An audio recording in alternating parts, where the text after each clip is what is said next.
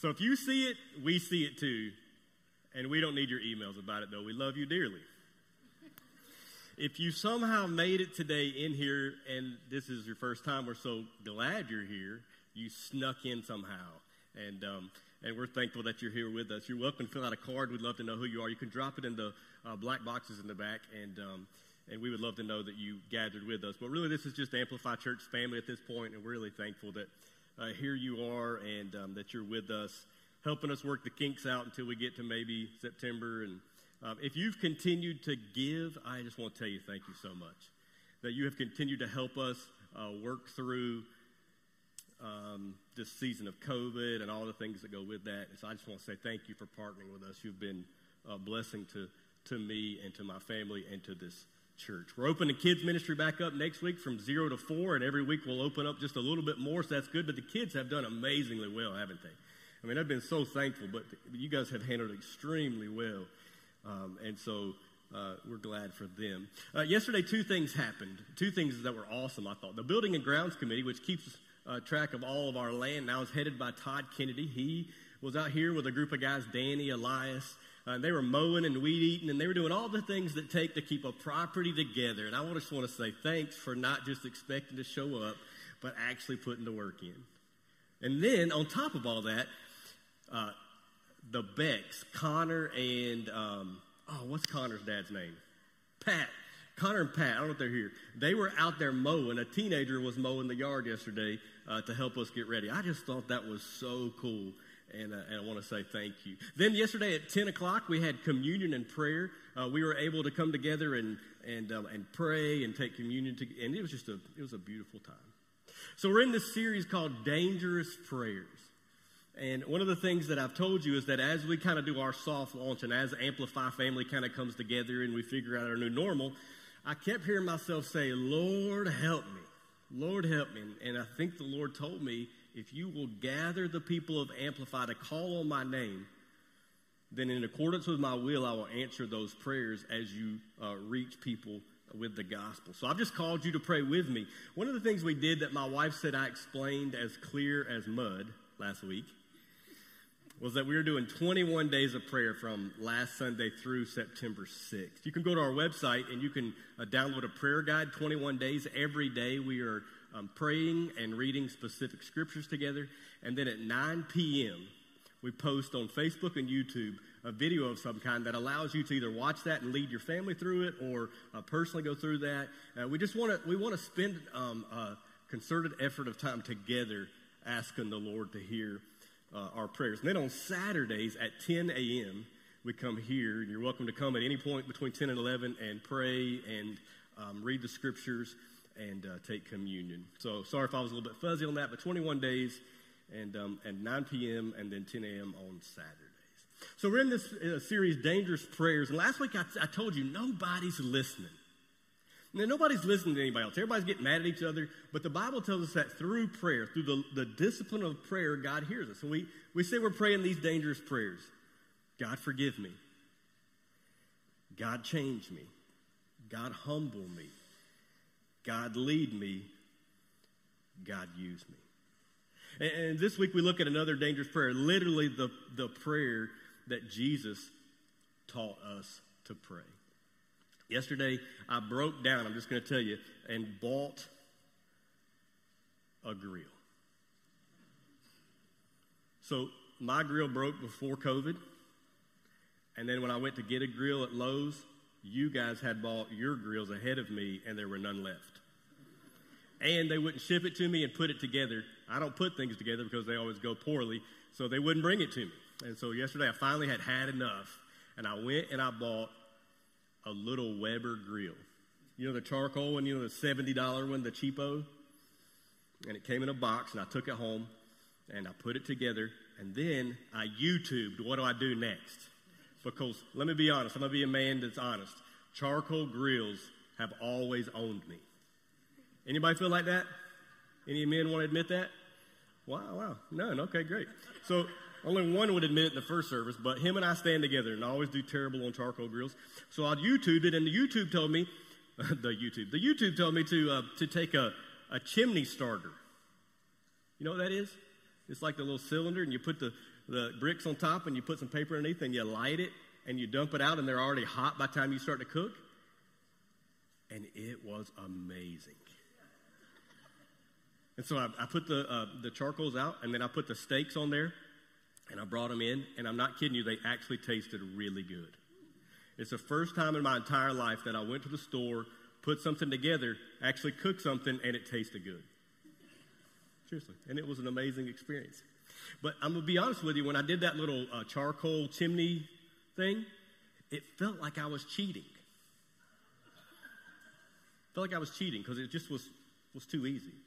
When we talk about prayer, sometimes we want to make it a lot more difficult than it really is. And Jesus basically says, You want a template to pray, like a, a prayer that I'm willing to hear? Then you take this almost cheat sheet, Matthew chapter 6, verse 9, and you pray these words. We're going to talk through these this week and next week.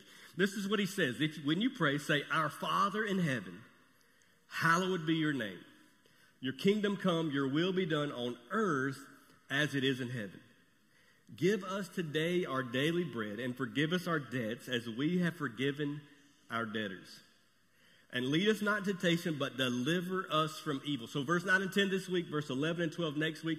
And, and really, I just want to, to, to walk you through how we pray so that when we pray, God hears us and our prayers go past the ceilings. Yesterday at 10 o'clock, when we came to pray, I prayed in here with my wife and my daughter. And um, and my wife prayed about some things, I prayed about some things, and my daughter. And we kind of just split it up. And right before my daughter prayed, she said, Do I have to pray a long time? It's just the three of us.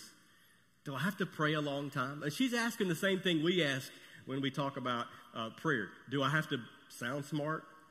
Do I have to have a long prayer? Do I have to, do I have to really get fancy and, and all that? The answer is no. In fact, as a pastor, I've listened to people who have given beautiful prayers and then as a pastor, I've also listened to those who couldn't get a thought to string together. And I've seen people pray beautiful prayers and three days later find out their life wasn't close to Jesus at all. And all they had done was give us a beautiful speech while our eyes were closed. And I've got people right now every day and every Sunday that pray for me who would never stand up in front of the church, but pray specifically for the Holy Spirit to move and for God to keep his hand on my life. And they wouldn't, they wouldn't pray in front of anybody, but I wouldn't trade their prayers for the world. And I've heard um, oftentimes that people will, will respect somebody who can or can't pray, but the Bible doesn't really teach that public prayer is necessarily something that should be used uh, to be a leader. The Bible says actually that there's some differences in, in um, what the Bible says than what we sometimes think. That, that we shouldn't be flashy and showy. That it indicates there are three ways we actually should approach God in prayer. There's a pastor named Marty Grubbs who um, he, he says this, and I, I take this from him. He said there are three ways to approach God privately and personally. Right? If you're taking notes, privately and personally. I mean, three times Jesus says to his disciples before we get to the Lord's Prayer, he says, not, don't worship like the hypocrites do to be seen and get credit. Uh, verse um, 2.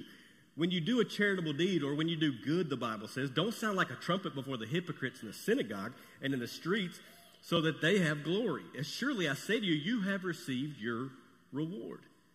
Verse 5, and when you pray, you shall not sound like the hypocrites, for they love to pray standing in the synagogues and the corner streets, and they have been seen by men. And again, that is their reward. And then he goes on to verse 16 say, when you fast, don't do it like the hypocrites where you look like you're really struggling. He said they disfigure their face and they appear to be fasting. He said, no, they have gotten their reward. In either case, whether it's a, a good deed, whether it's um, prayer in public, or whether it's fasting, you do it privately and personally so the Lord hears your cry and you aren't seen by men and receive your reward. But then it, he says also, not only that, but you also do it honestly.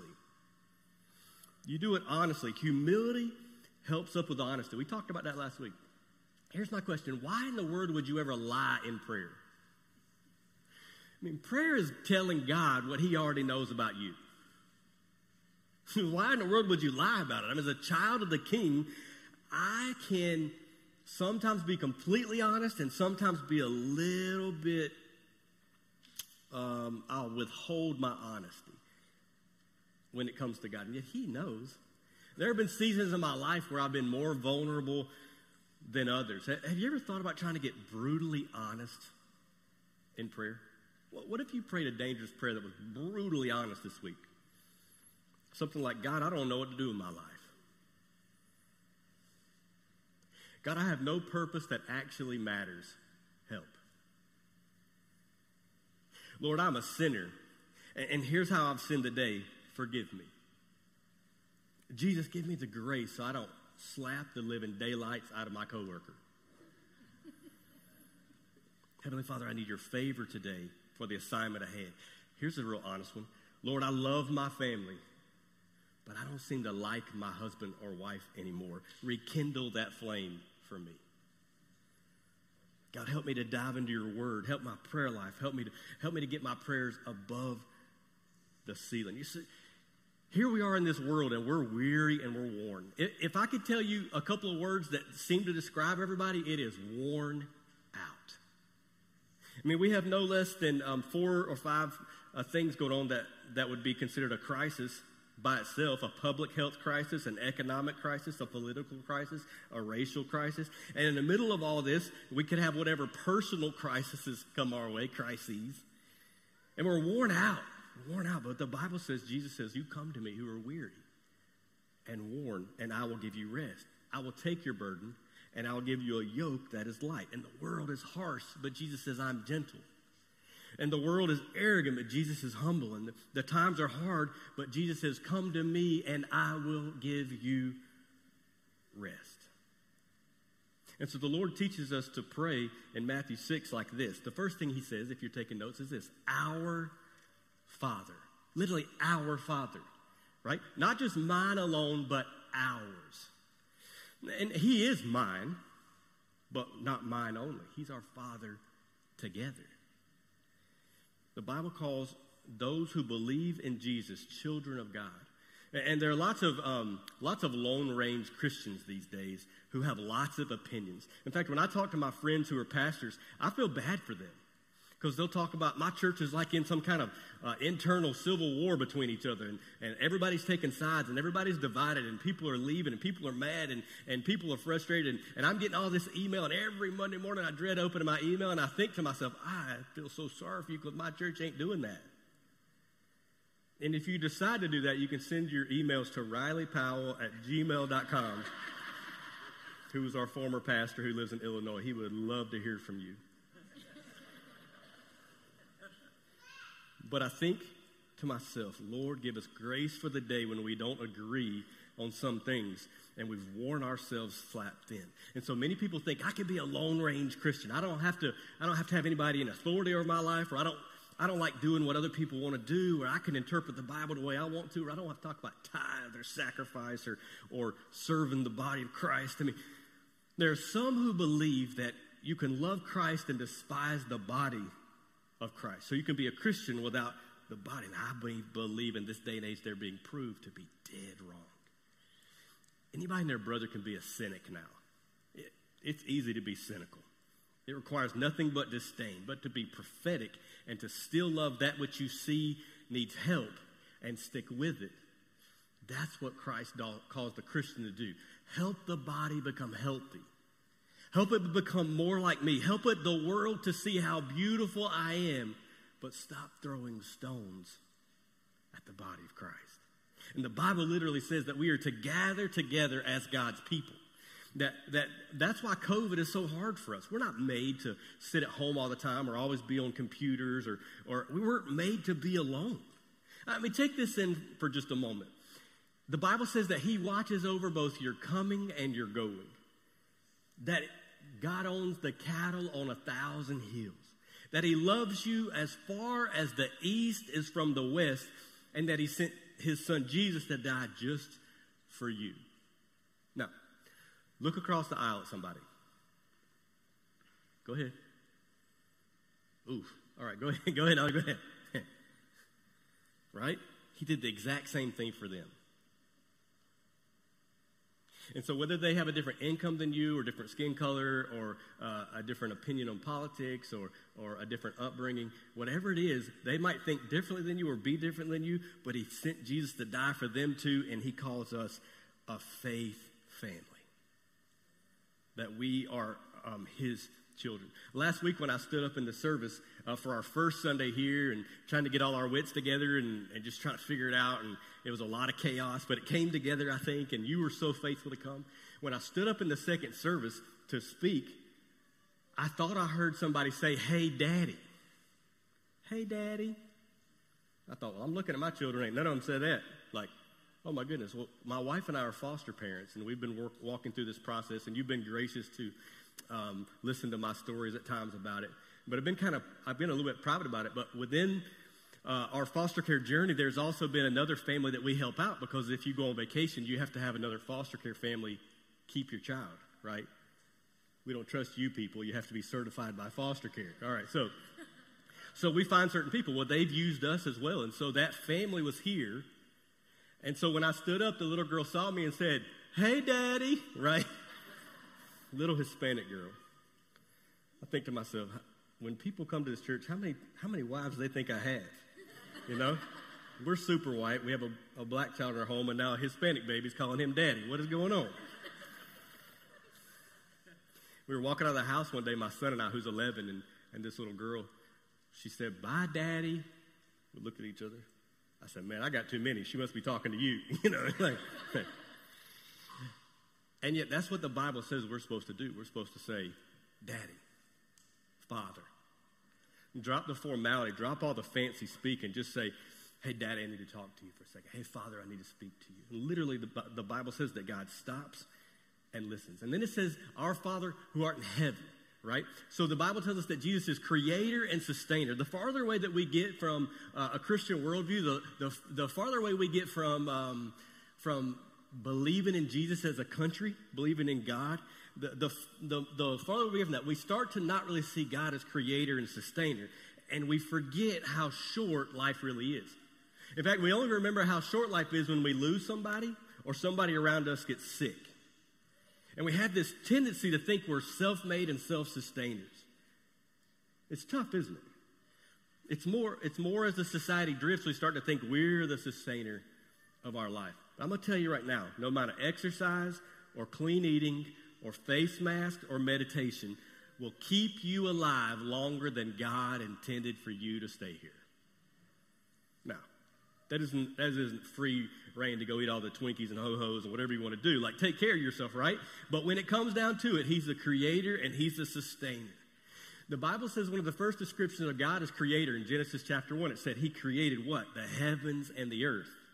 In John chapter 1, it says, Through Him all things were made. Without Him, nothing was made that has been made.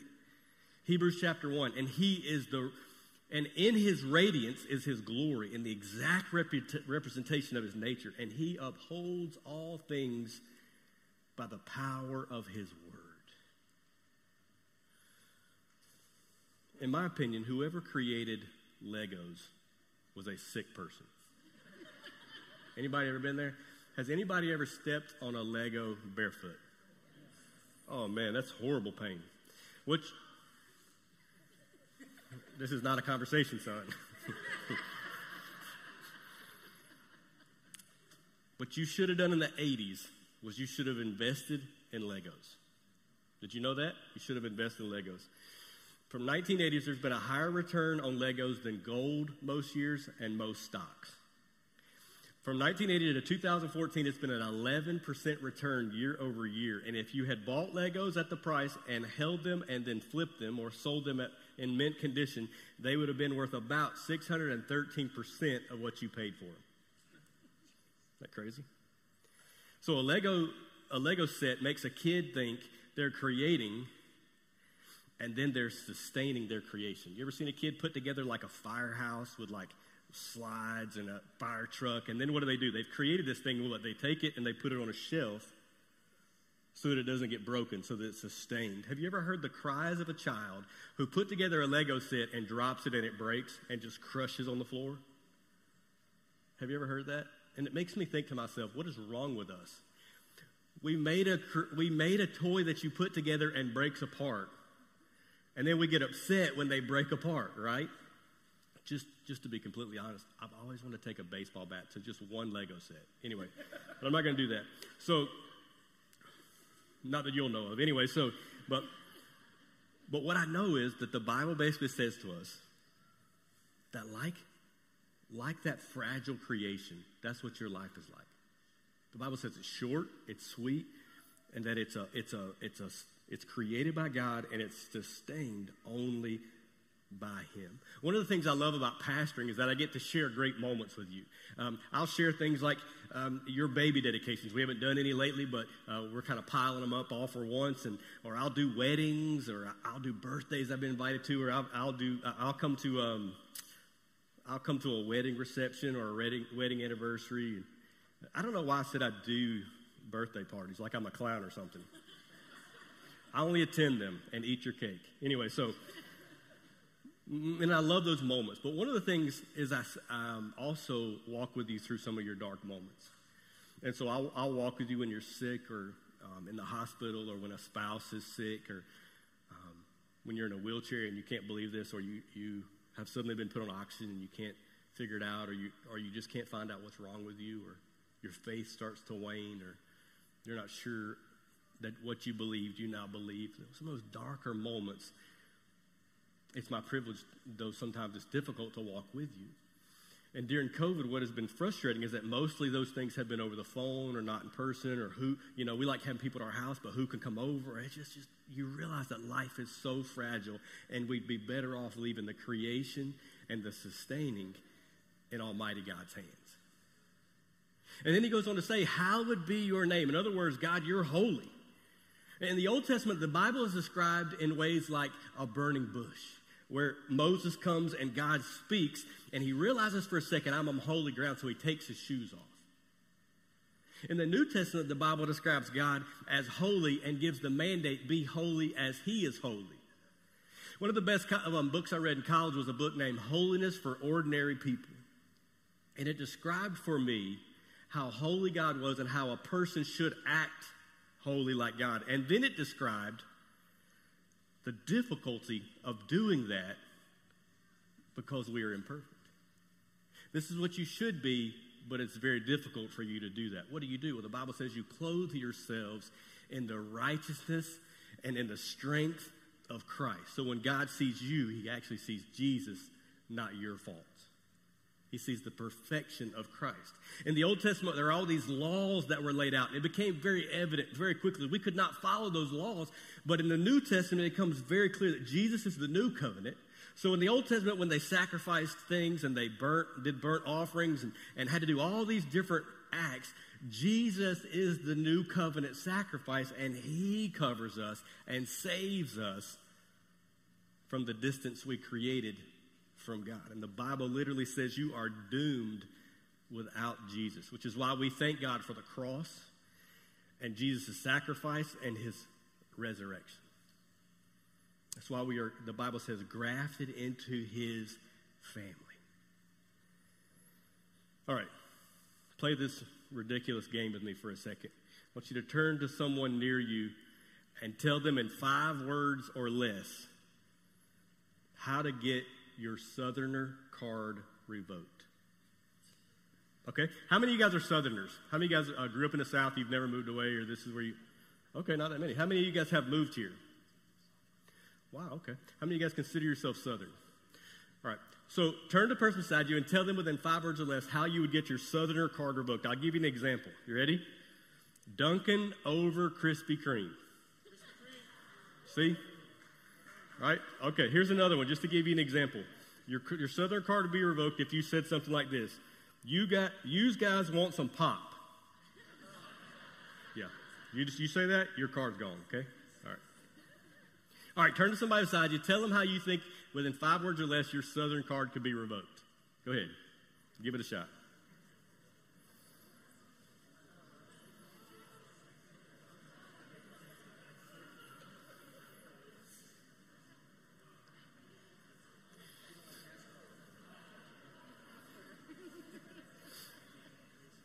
All right, here we go. Here's something that I've heard. Actually, I just heard somebody say, I hate NASCAR. All right, here, here the, here's one that would you get your card revoked. What are grits? Yeah. Anybody never tried grits before? Ramona. Anybody over here? Wow.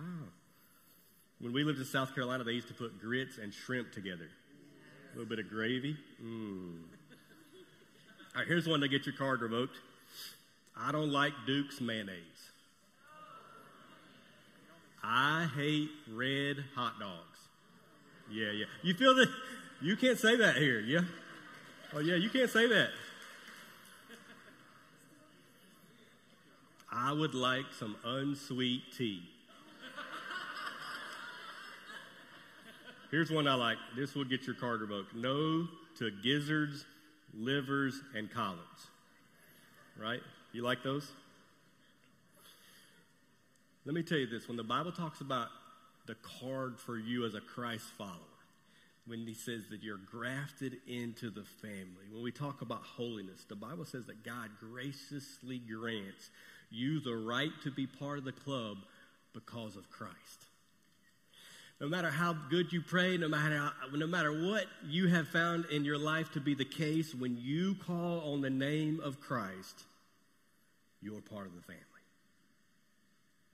And I thank God sometimes that He doesn't look at me in the ways I think I am, but He looks at me for who I really am. And when He looks at me, He sees Christ. Because if He looked at me, you wouldn't find um, holiness 100% of the time. You would find holy some of the time. You would find right some of the time. But a lot of the times you would find somebody who's got a lot of work to do. So we look to him and pray to him. We say, We understand you are perfect and we are not. And here's the hardest thing of all the, of all the prayers that we'll talk about. And it's the fourth thing. Your kingdom come, your will be done, Jesus says, on earth as it is in heaven. Maybe the hardest lesson to pray of all of these that we walk through, your kingdom, because we want our kingdom and your way, but we really want our way. And here as it is there, we really want it to be about us, but heaven is not about you.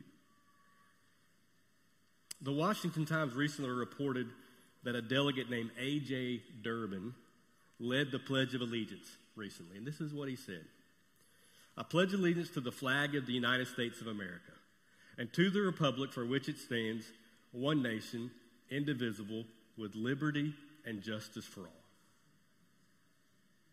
He'd removed from under God. There were two caucuses that met at a, a political convention uh, recently, and they recited the same prayers, and they're posted online. And one was a person kicking off a Muslim meeting, and another was kicking off a LGBT meeting. And they showed um, they showed the pledge being recited, and they again omitted under God. And literally, like in Jesus' day, he rode in on a donkey of peace. They expected him to ride in on a stallion and be a war hero. And he said, My kingdom is different. My kingdom is different. He said, he said uh, um, uh, uh, I come to you as a, as a different kind of Savior, one you need, one with authority, one with power, one who covers you in your sin, but it's under God. God help us when we get to the point where we think we don't need to say anymore under God and in Christ. As long as you come through these doors, we're going to continually to continue to, to say we are under God and we are in Christ. That Christ rules and reigns, that when it talks about Him being holy, then we're going to pursue whatever He says pursue, and we're going to stop whatever He says stop. When He says step, we step. When He says go, we go. When He says stand still, we stand still. Right now, I think He says to us, call on my name. So we do that because we know that we do not have it all together. We are not creators and sustainers. We, we are not God Almighty, but we can come to Him and He hears and answers our prayers with the righteousness and the peace that, that surpasses all understanding, the Bible says, for those who call on the name of the Lord. I want to um, I want to close and I want to pray for you today, and I want to tell you a couple things I hope you take away from from this. I hope one of the things you do, men, is you start to lead your families in prayer. This is a little awkward sometimes. My wife and I always pray on Saturday. This is a true story. We always pray on Saturday night for the service today. And we pray together other times, but that's when we like really, really, really pray. And um, and so I had taken some medicine. So when she said, "Do you want to pray?" I said, "You better make this fast." you ever been there?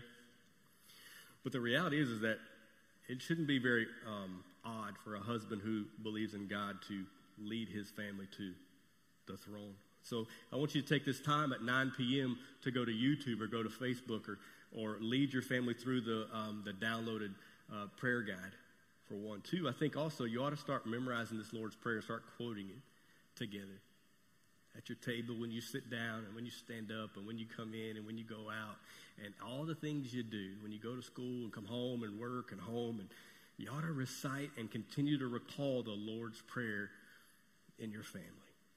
And lastly, this, this is what I hope you'll take away from today. I hope you will ask God, in what ways does, he, does His will conflict with your will? In what, what ways does He want to move that you aren't down with right now? And so, God, help me to come in line with your will and your way and your purpose. Won't you stand with me? Let me pray for you today. Lord, we love you today, and what we, what we really want to say is we want your will, not our wishes. We want you to guide us. We don't want to be on this path of our own making. We need you to keep us in the lane, following your spirit, Lord. I pray today for those who hear my voice, who came to church, and God, they've been gracious to me as their pastor, and they've been gracious as a church to, to walk all these days, and, and yet God, we know that you hear our prayers and we know you've told us to call on your name. So, God, every day this week when a family calls on your name, we pray you'd hear that cry. And on Saturdays when we come together for communion, God, hear our prayers. And God, when we recite the Lord's Prayer and we think about these words and that you're our Father and you're holy and you're the creator and sustainer, God, give us grace for a world that does not understand your beauty and help us to amplify that beauty into their brokenness. Not letting them see us, but letting them see Jesus Christ. And for that, we'll give you the glory. We love you, Lord. And it's in your name that we pray. And all God's people said, Amen. Amen. We love you so much.